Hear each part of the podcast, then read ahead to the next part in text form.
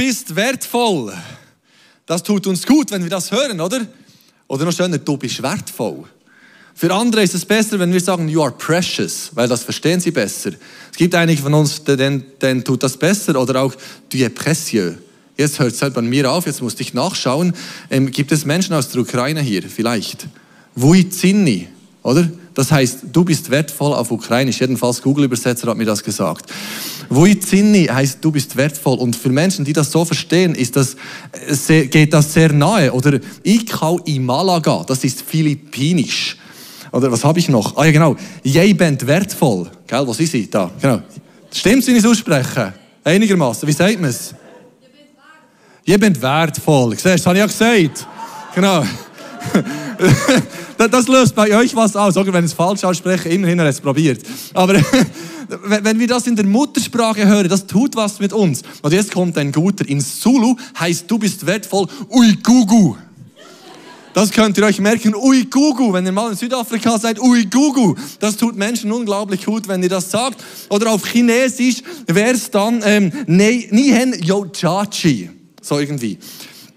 Aber ich habe es gar gehört, weißt du, ich habe es gehört auf, auf, ähm, auf Google, aber es hat trotzdem noch nicht gestummen.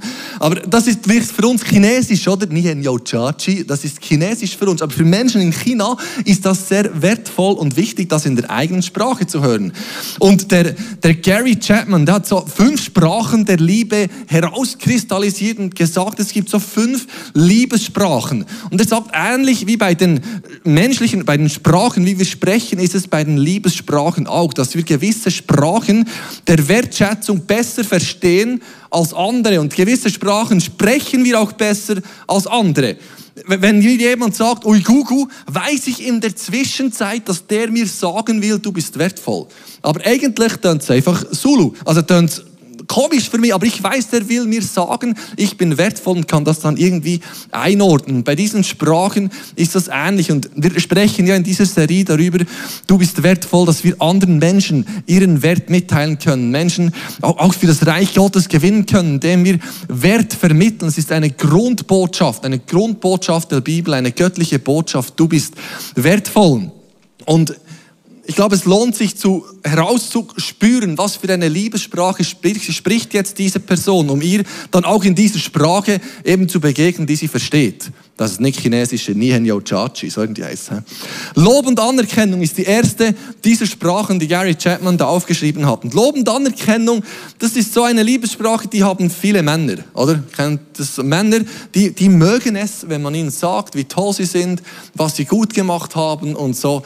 Nicht alle Männer sind so, aber viele Männer, das ist so, unsere Liebessprache, uns muss man ab und zu mal sagen, wie toll wir sind. Und das Problem ist bei vielen Männern, wenn man ihnen den ganzen Tag sagt, was sie falsch machen und was sie noch tun müssten, dann löst das unglaublichen Stress aus und man fragt sich doch irgendwann, ja, ihr macht doch irgendetwas noch richtig so.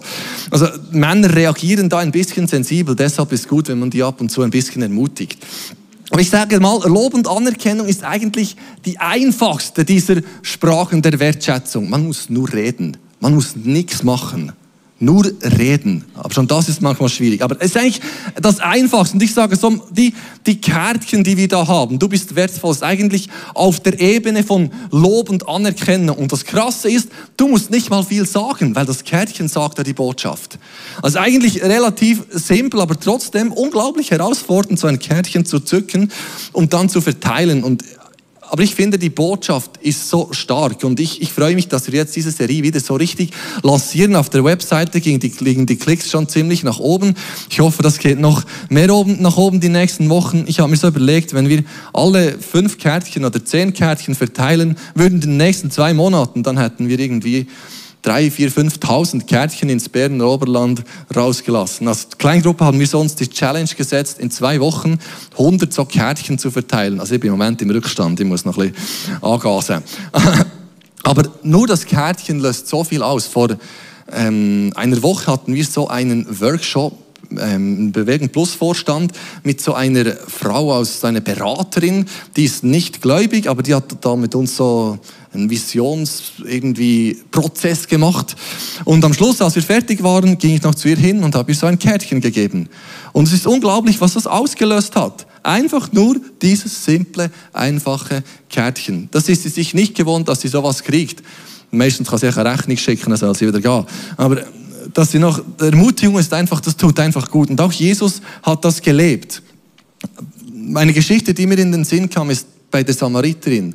Jesus geht nach Samaria in diese Stadt Sichar und kommt an diesen Brunnen. Seine Jünger gehen Essen einkaufen. Jesus sitzt dort am Brunnen, da kommt eine Frau. Sie kommt alleine. Die meisten Frauen der Stadt gingen gemeinsam zum Brunnen, um Wasser zu holen. Aber die Frau war so verrufen, die führte so ein schlimmes Leben, dass sich niemand mit ihr sehen lassen wollte.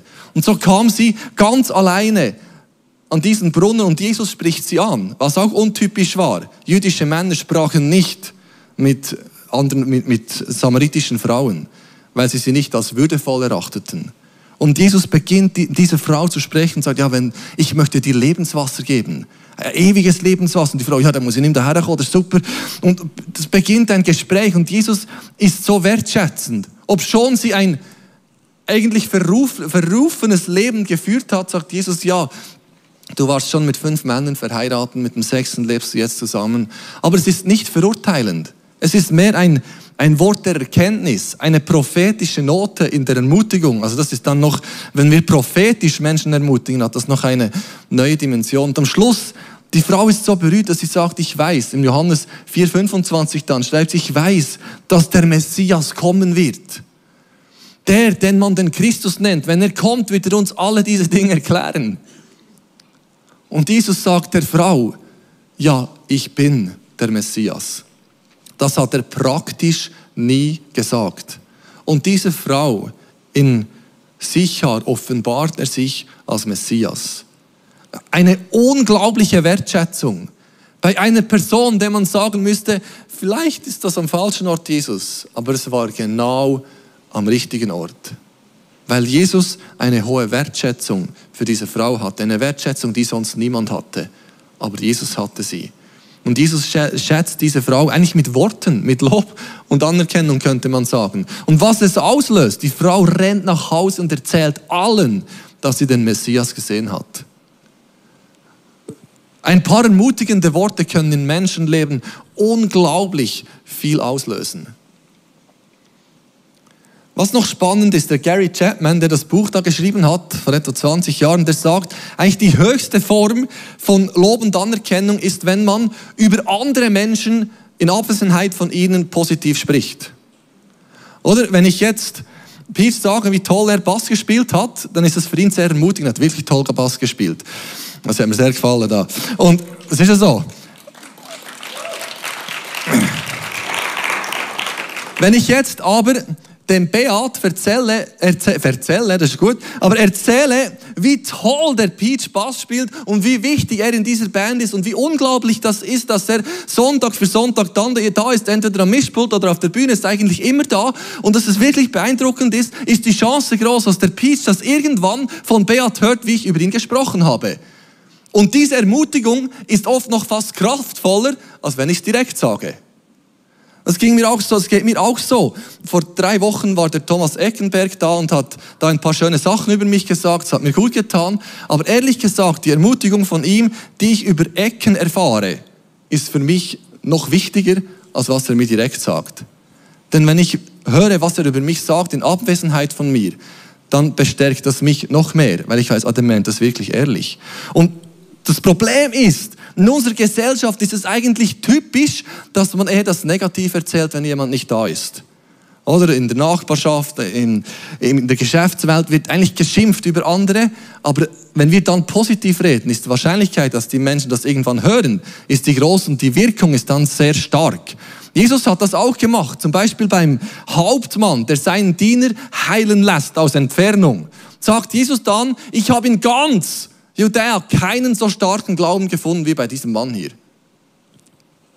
Und wenn der Mann das gehört hat, stellt euch mal vor, der römische Hauptmann hört dann, dass Jesus über ihn sagt, dass sein Glaube größer sei als der der Juden.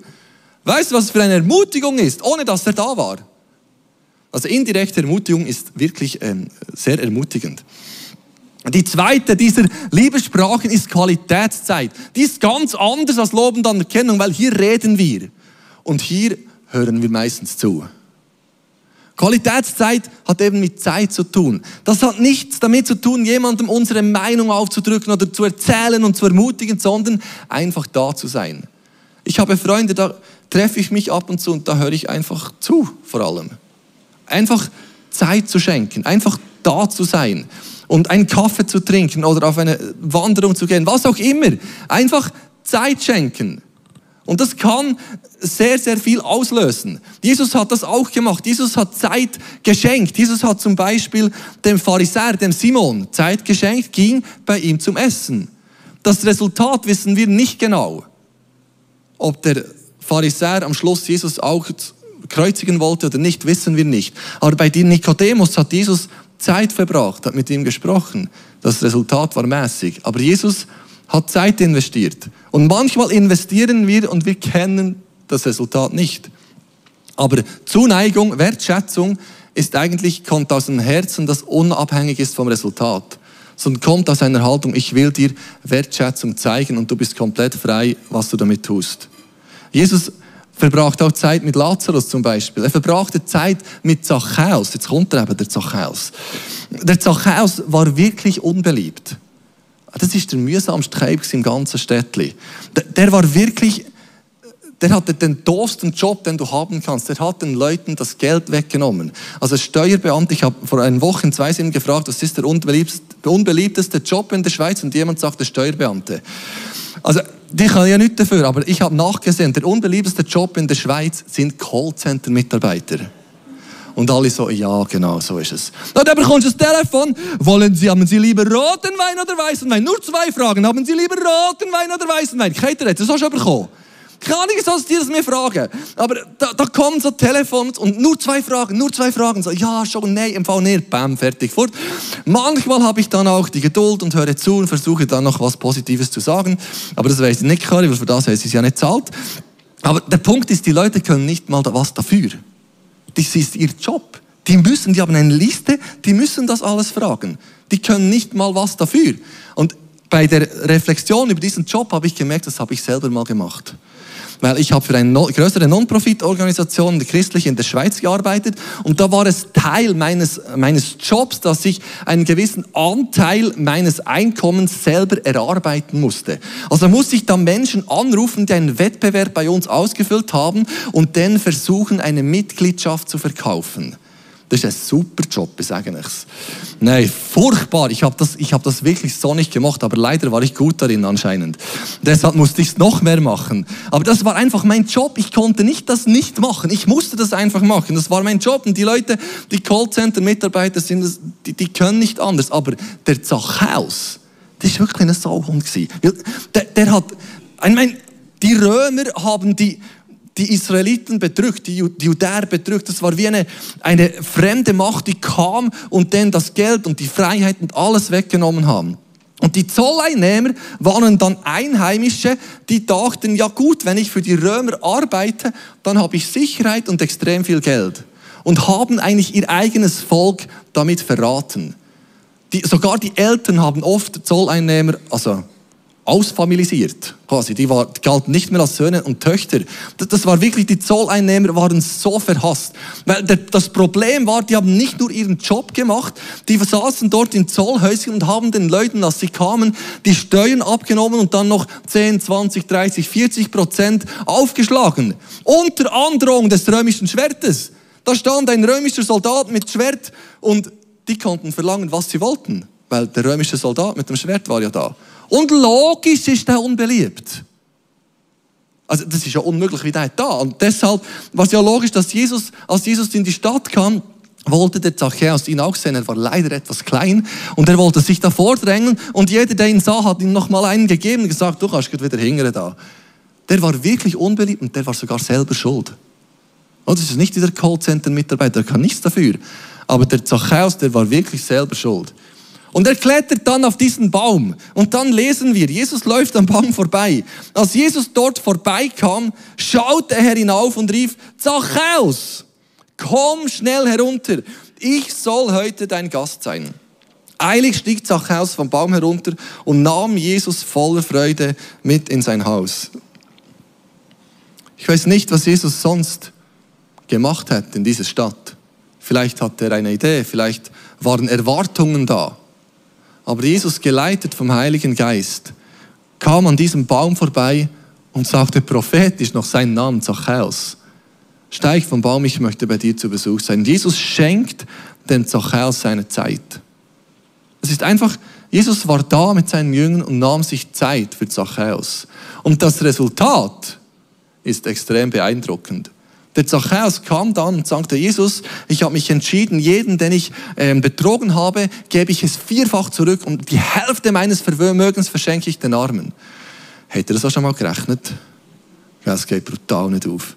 Aber ich habe das Gefühl, der hat so viel verdient von den Römern, dass es eben dann trotzdem irgendwie aufging. Und Jesus sagt dann, heute hat Gott dir und allen, die in deinem Haus leben, Rettung gebracht. Durch das Schenken von Zeit wurde ein Menschenleben, ja eine ganze Stadt für immer verändert. Die hatten dann den besten, ehrlichsten Zolleinnehmer in ganz Israel. Weil der Levi schon keiner mehr aber dieser schon noch. Es hat eine ganze Stadt verändert, weil Jesus sich Zeit nahm. Und wenn wir Menschen Zeit schenken, kann das unglaublich viel auslösen. Das nächste sind Geschenke. Geschenke sind wieder einfach etwas, das wir geben, ohne Erwartungen zu haben. Nicht alle Menschen reagieren gleich auf Geschenke und sogar Jesus hat geschenkt. Zum Beispiel lesen wir, als Judas ihn verraten wollte, dachten die Jünger, dass Jesus ihn schickt, um den Armen Geld zu begeben. Das heißt, anscheinend war es eine Gewohnheit von Jesus, den Armen Geld zu geben. Das ist auch ein Geschenk. Oder als Jesus erfahren hat, dass Johannes der Täufer gestorben ist oder ermordet wurde von Herodes, wollte er alleine sein. Es war schließlich sein Cousin. Also fuhr er übers Wasser an eine einsame Stelle und als er dort ankam, waren schon ganz viele Leute dort. Und dann heißt es, dass Jesus sich Zeit genommen hat. Als Jesus aus dem Boot stieg und die vielen Menschen sah, hatte er Mitleid mit ihnen und heilte ihre Kranken. Also Jesus nahm sich Zeit. Hat mir gesagt, nein, nein, es ist ein Geschenk, wir wollen das geben. Aber er wollte immer was geben. Die Kinder waren dann genug intelligent mitzukommen, weil er sagt, wenn es dir nicht geben kann, dann gebe ich es dem Kind. Äh, die haben Schocke und stot wirklich Geld. Also, unglaublich. Und noch heute, er wohnt jetzt ein bisschen weiter weg, wenn er Geburtstag hat, versuche ich daran zu denken, ihm was zu bringen. Weil Geschenke, die lösen bei ihm was aus. Wenn es Ostern ist, ruft er mich an sagt, Joel, komm vorbei. Und dann gibt es Osterhasse, ich sage euch. Ah, ich weiß auch nicht, das ist langt alle bis im Mai oder Juni, bis die Kinder das Zeug gegessen Das ist einfach seine Liebessprache. Eine weitere Möglichkeit der Wertschätzung oder der Liebe ist Zweisamkeit oder, oder einfach Zärtlichkeit. Eigentlich schreibt das Gary Chapman in der Kontext der, der Ehebeziehung, der Familienbeziehung und dort ist Zärtlichkeit sehr wichtig, aber es gibt auch sonst Menschen, die auf körperliche Nähe einfach stark reagieren. Also positiv und negativ, aber für gewisse ist körperliche Nähe wie Ausdruck von Zuneigung. Und nicht alle sind hier gleich. Deshalb ist es wichtig, dass man das im angebrachten Kontext macht, aber mal eine Hand ein bisschen länger geben oder eine Hand auf die Schulter legen, jemand umarmen. Das kann für gewisse Menschen unglaublich passt eigentlich in der Gesellschaft, weil die konnten keinen körperlichen Kontakt mit anderen haben. Die Krankheit war so ansteckend, dass sie, wenn sie durch die Straßen gingen, Aussatz, Aussatz rufen mussten, dass ihnen niemand zu nahe kommt. Und dann kommt ein Aussätziger, Markus 1, genau, schon am Anfang vom Markus Evangelium. Ein Aussätziger kam zu Jesus, kniete vor ihm nieder, was eigentlich schon verboten war, und bat ihn, ihn zu heilen. Wenn du willst, kannst du mich gesund machen, sagte er. Jesus hatte Mitleid mit ihm und jetzt kommt und berührte ihn. Der Mann hatte wahrscheinlich für eins, zwei, vier, fünf, zehn, zwanzig Jahre keine menschliche Berührung mehr weil ihn niemand anfassen wollte, weil er so ansteckend war. Und Jesus kommt und berührt den Mann. Was für ein, was für ein Ausdruck von Zuneigung. Und sagt, ich will das tun, sei gesund. Der Mann war geheilt. Und Jesus war sich nicht zu schade, Menschen zu berühren. Er nahm auch Kinder zu sich und segnete sie. Die letzte dieser Sprachen der Wertschätzung ist Hilfsbereitschaft. Im Englischen sagt man, Love looks like something. Und das ist jetzt für die Männer sehr wichtig. Oder? Viele Männer hören gerne, wie, wie toll wir sind und sowieso, was wir gut gemacht haben und haben dann das Gefühl, wenn wir das unseren Frauen auch sagen, dann sind, fühlen sie sich unglaublich geliebt. Und ja, es ist wichtig, dass wir es sagen. Es ist wirklich wichtig.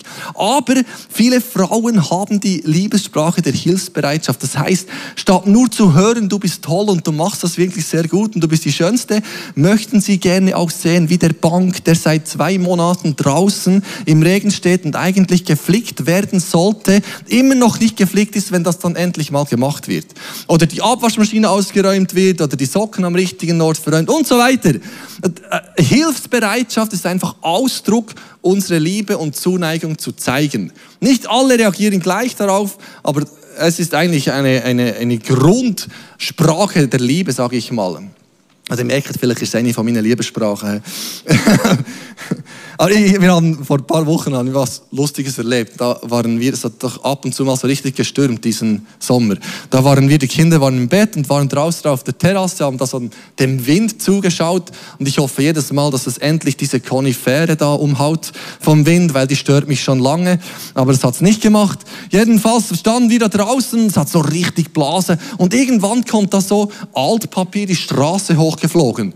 Und ich sagte, schau mal, sagt zu meiner Frau, schau mal, da hat jemand im Zahlpapier trägt. Und sie so, Joel, unser Container steht unten. Und in diesem Moment kommt die Nachbarin zu rennen und sagt, euer Container hat's gekehrt. Und wir beide sofort raus. Das war, ich sage euch, unser Altpapier in der ganzen Nachbarschaft, das hat so gewindet, oder? In allen, in den Gärten, in den Straßen. Und ich ging so in den Garten von Nachbarn. Oh, das ist Versicherung. Im nächsten Garten ist so, oh, das ist von Schule und alles, weißt alles war verteilt. Ich schreddere nichts und jetzt weiß ich, warum man Altpapier schredden sollte. Da war alles verteilt. Oder Steuer habe ich nicht gefunden, keine Ahnung, wo das ist.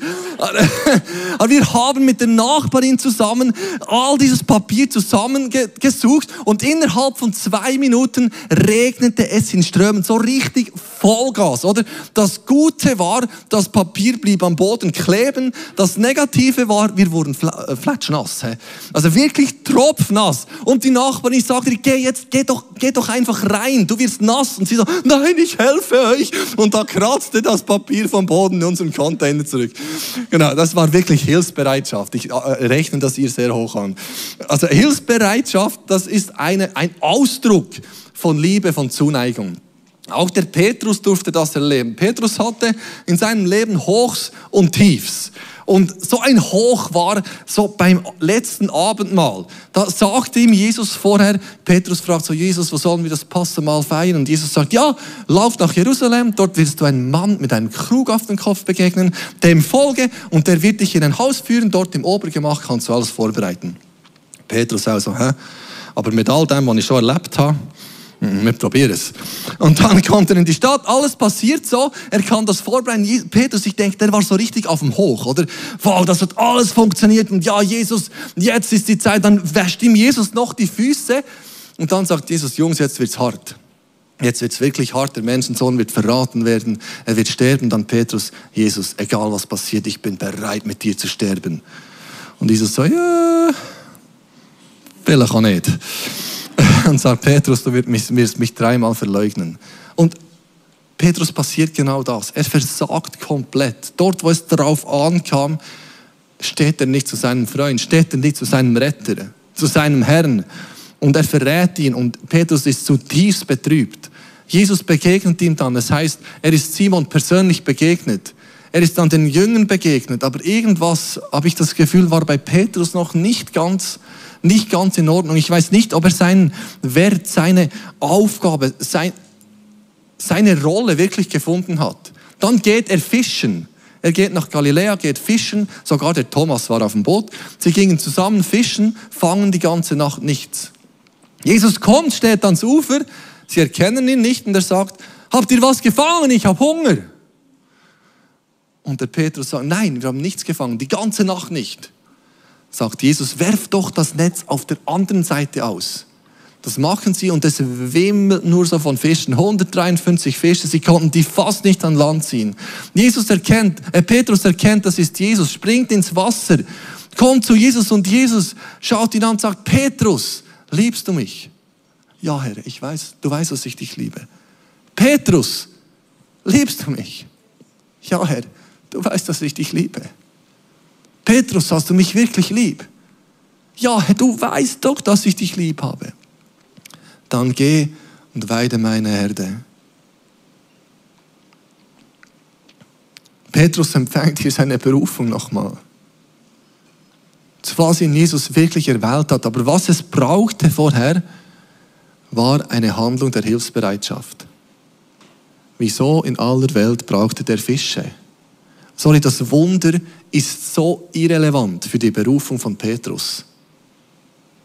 Aber es hat das Herz von Petrus wieder weich gemacht, dass er seine Berufung wirklich ergreifen konnte. Ein Akt der Hilfsbereitschaft. Diese Fische war, was, was das, das Herz von Petrus vorbereitet hat, dass er seine Berufung ausleben konnte. Und Hilfsbereitschaft kann Menschenleben für immer verändern. Jede dieser Sprachen kann ein Leben für immer verändern. Jesus sagt von sich selber, Markus 10, 45, selbst der Menschensohn ist nicht gekommen, um sich dienen zu lassen, sondern um anderen zu dienen und sein Leben als Lösegeld für viele Menschen hinzugeben. Jesus sagt dann am Schluss vom Johannesevangelium, wie der Vater mich gesandt hat, so sende ich euch. Jesus kam und mit Kreuz und Auferstehung, das ist der größte Liebesakt, der die Welt je gesehen hat, der größte Akt der Wertschätzung, finden wir eigentlich jede dieser Sprachen wieder. Dass Jesus für uns gestorben und auferstanden ist, ist größter Ausdruck von Lob und Anerkennung. Wenn wir jedes Gefühl haben, ah, ich bin nicht so viel wert, Jesus liebst du mich wirklich, ist eigentlich der Gang zum Kreuz und sagen, Jesus, ich war Gott einen ganzen Jesus wert. Gott hat Jesus für mich gegeben. Was, was für eine Handlung der Wertschätzung. Es ermöglicht Qualitätszeit. Was vorher zwischen Gott und Mensch getrennt war, ist jetzt verbunden durch das, was Jesus sich hingegeben hat. Und es ermöglicht eine ewige Qualitätszeit, die nie aufhören wird. Es ist das größte Geschenk, das es je gegeben hat, das es je geben wird. Es ist eine göttliche Umarmung, es ist eine himmlische Umarmung, dass Gott sagt, ja, du bist mir wichtig und eine Zuwendung von Gott an uns. Es ist die größte Handlung der Hilfsbereitschaft die die Menschheit je sehen wird, dass Gott selbst sich für uns hingibt. Ich weiß nicht, aus was für einem Hintergrund du heute Morgen kommst. Und ich glaube, es gibt Menschen hier, die haben sich noch nie bewusst Gott zugewendet. Und ich möchte einfach diese Tür öffnen. Es gibt keinen größeren Ort der Wertschätzung als bei Jesus an diesem Ort, dass Jesus sich für uns hingegeben hat, ist die größte Handlung von Wertschätzung, ist die größte Quelle von Wertschätzung, die wir je erleben können. Und ich möchte einfach einladen, dass, dass wir uns auf, das, auf diesen Weg machen können, Jesus unser Herz öffnen. Wenn du das willst, habe ich ein einfaches Gebet mitgebracht, dass du mit mir mitbeten kannst, um Jesus einfach auszudrücken, ja, ich möchte ein Leben mit dir leben. Du kannst beten, Jesus, ich komme zu dir. Bitte vergib mir all meine Fehler. Komm jetzt in mein Herz. Sei du mein Herr und mein Gott. Ich will dir nachfolgen. Ich glaube an dich und erfülle mich mit deinem Heiligen Geist. Danke, Jesus, du gleich jetzt all diesen Menschen begegnest und wirklich zutiefst deinen Wert einprägst, den du uns gibst, wie du tatsächlich über uns denkst. Und was ich glaube, was ganz wichtig ist, das kann so einen latenten Stress auslösen, zu sagen, ah, jetzt möchte, sollte ich Menschen Wertschätzung geben, ja, jetzt sollte ich Menschen ähm, lobend anerkennen oder Qualitätszeit, Geschenke, was auch immer geben. Und ich glaube, Quelle von aller Wertschätzung ist bei Jesus zu finden. Wir werden jetzt einen neuen Song singen, der, der etwas davon ausdrückt. Gnade um Gnade haben wir empfangen. Und es ist nicht weil wir was müssten, sondern weil Christus in uns Menschen Wertschätzung zeigen will.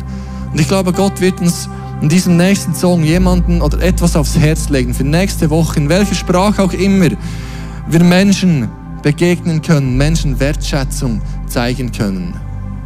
Nicht aus einem Stress, sondern wie Jesus bei Zachäus, der einfach Zeit hatte, und Zeit geben konnte, weil es Gottes Plan war. Nicht aus einer Not, sondern aus Ressource. Und Jesus, danke, dass du uns berufen hast, wie du uns Wert zusprichst, Menschen Wert zuzusprechen. Und ich bitte dich, dass du zu uns sprichst, gerade jetzt, wie wir in den nächsten Wochen Menschen ermutigen können, Menschen ihren Wert zeigen können. Ich danke dir, dass du so positiv von uns denkst. Amen.